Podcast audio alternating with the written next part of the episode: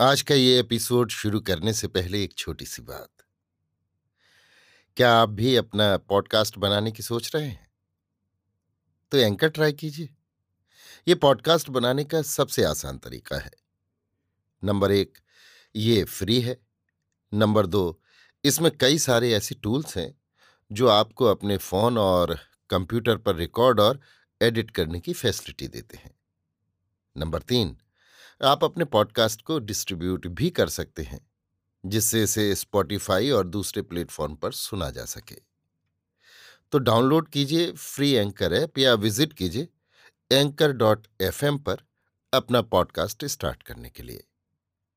ये तो थी एक छोटी सी जानकारी, और अब शुरू करते हैं एपिसोड का सिलसिला। तो आज के एपिसोड में। लीजिए सुनिए आचार्य चतुर्सेन शास्त्री के लिखे उपन्यास, वयम रक्षा महा का भाग पच्चानवे प्रिय निवेदन, मेरी यानी समीर गोस्वामी की आवाज़ में। वानरों का यूथ, उत्साह और उमंग में भरपूर था। अब युद्ध की उमंग उनके रक्त में भरी थी। कार्य साफल्य के श्रेय ने उन्हें अदम्य कर दिया था।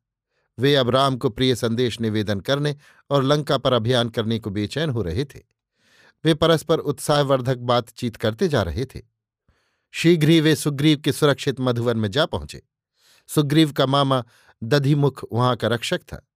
उसकी तनिक भी आन न मानकर वे मधुवन में उत्पात मचाने और मधुपान करने लगे। उसके उत्पात से क्रुद्ध हो दधिमुख ने सुग्रीव से निवेदन किया। सुग्रीव ने हंसकर कहा, समझ गया, वे कार्य सिद्ध करके आ रहे हैं, तभी उन्होंने ये साहस किया है। उन्होंने अवश्य ही भगवती सीता का पता लगा लिया है। उनके उत्पात उनके हृदय के आनंद के द्योतक हैं। जाओ, उनसे कहो कि मैं उन पर प्रसन्न हूँ, उनका अपराध क्षमा करता हूँ। अब तुम हनुमान आदि प्रमुख वानरों को शीघ्र मेरे पास भेज दो। दधिमुख ने स्वामी का ये भाव देखा तो मधुवन में जाकर अंगद से विनम्र भाव से कहा, आप युवराज हैं, हमारे स्वामी हैं। हमारा अविनय क्षमा कीजिए तथा मधुवन में यथेच्छ विहार कीजिए, यथेच्छ मधुपान कीजिए। अब आप और हनुमान प्रमुख यूथपति महाराज सुग्रीव की सेवा में उपस्थित हों। वानरराज प्रतीक्षा कर रहे हैं। इस पर अंगद ने कहा, वीरो, यद्यपि मैं युवराज हूँ, तथापि आप लोगों पर शासन नहीं कर सकता। आप लोगों ने महान कार्य संपन्न किया है, आप पर शासन करना आपका अपमान है। अंगद के ये वचन सुन जाम्बवंत ने कहा, युवराज, आपके समान ऐसे वचन कोई नहीं कह सकता। स्वामी होकर भी अपने अधीन जनों से कौन इस प्रकार की बातें करेगा? चलिए, अब हम श्रीराम की सेवा में चलकर प्रिय संदेश निवेदन करें। श्री राम के निकट पहुंचकर मारुति हनुमान ने आगे बढ़ राम के चरणों में प्रणाम कर निवेदन किया। हे सीतापते, आपके आशीर्वाद से मैंने भगवती सीता के दर्शन कर लिए। वे अपने प्राण त्यागने के लिए उपवास कर रही हैं। महाराज, मैं सौ योजन दुर्धुर्ष समुद्र का लंघन कर लंका में पहुँचा, जो समुद्रों के बीच दक्षिण में है। वहाँ मैंने अशोक वन में भगवती सीता को पतिव्रत के कठोर नियमों का पालन करते हुए देखा। वे शरीर से कुशल हैं। अपने जीवन को अप्रिय समझकर भी वे जीवित हैं। भयानक राक्षसियाँ उन्हें हर समय घेरे रहती हैं, उन्हें डराती धमकाती हैं। भगवती सीता उन राक्षसियों की सभी यातनाएँ सहती हैं।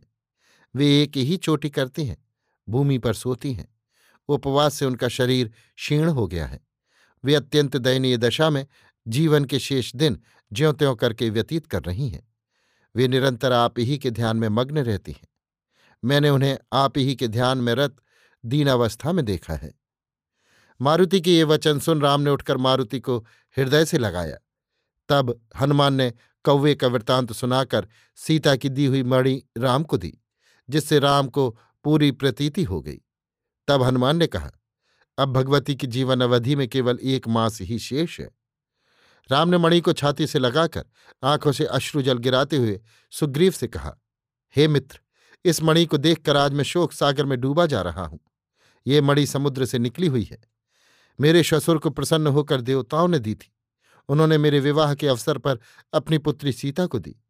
सीता इसे सदा मस्तक पर धारण करती थी। अब पवन कुमार ने मुझ मृत व्यक्ति को अमृत के समान ये मणि देकर मेरी निराशा दूर की है।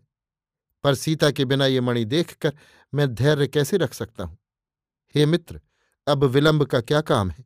चलो, दुरात्मा रावण के चंगुल में फंसी हुई विदेह नंदिनी का हम उद्धार करें।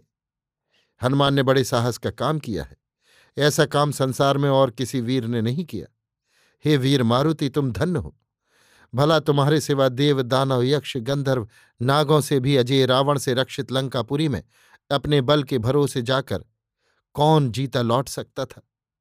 तुमने जनक नंदिनी का संदेश देकर मेरी और रघुवंश की रक्षा की है। मेरे पास तुम्हारे योग्य कोई पुरस्कार भी तो नहीं है। ये कहते कहते प्रेम विभोर हो राम ने हनुमान को छाती से लगा लिया। फिर उन्होंने शोक संतप्त हो सुग्रीव से कहा, हे मित्र, सीता का पता लग गया, पर बीच में समुद्र बाधक है, उसे पार करना दुस्तर है। कहो, कैसे ये दुस्तर कार्य पूरा होगा? कैसे ये वानर दल इसे पार कर लंका पहुँच सकेगा? सुग्रीव ने कहा, हे मित्र, जब सीता की खोज मिल गई और शत्रु के निवास का पता लग गया तो फिर अब शोक का क्या काम? हम लोग अनायास ही इस सागर को पार कर लंका को छार कर डालेंगे। आप शोक त्याग दीजिए। हे राम, शोकाकुल और उत्साहहीन पुरुष के सभी काम नष्ट हो जाते हैं।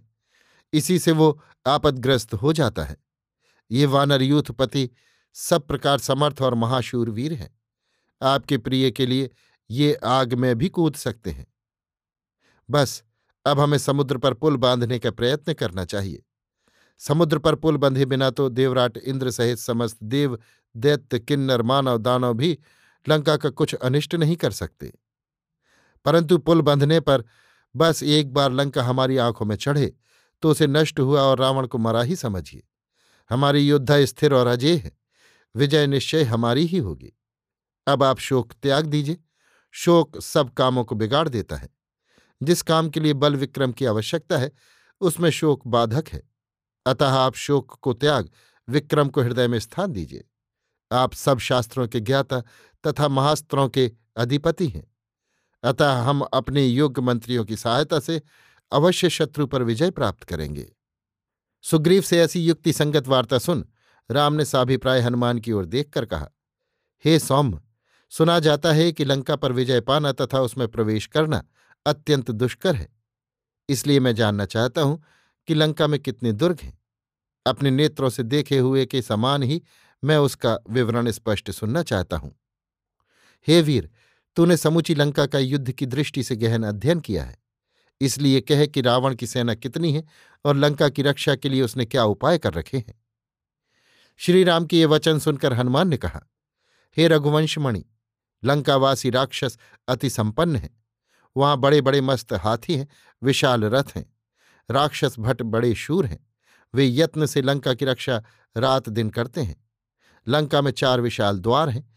उनमें अत्यंत दृढ़ फाटक लगे हैं, जिनमें मोटी मोटी अर्गलाएँ लगी हैं।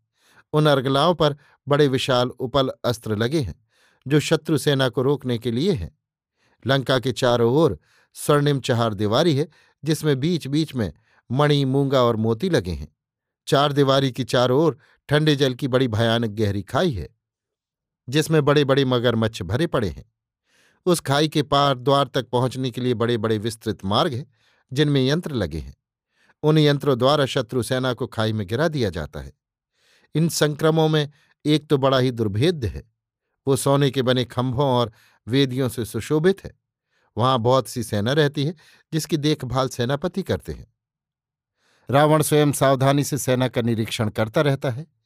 लंका पर आक्रमण देवों के लिए भी दुरूह है। उसके चारों ओर तो दुर्लंघ समुद्र, खाई, वन, पर्वत और दुर्भेद चाहर दीवारी है, जिसने उसे अजय बना दिया है। वहाँ नौका भी नहीं जा सकती। ऐसी ही ये दुर्गम लंका है, जो त्रिकूट शिखर पर बसी है। दस दस हज़ार भयंकर राक्षस सुभट हाथों में शूल लेकर प्रत्येक द्वार की रखवाली करते हैं, जिनकी सहायता के लिए चतुरंगणी चमू सदा तैयार रहती है। किंतु मैंने संक्रमों को तोड़ दिया, लंका को जला डाला, वहाँ की व्यवस्था भंग कर दी और भय एवं आतंक का राज्य स्थापित कर आया हूँ। अब तो हमें समुद्र पार करने ही का प्रयास करना है, फिर तो लंका विनष्ट ही समझिए।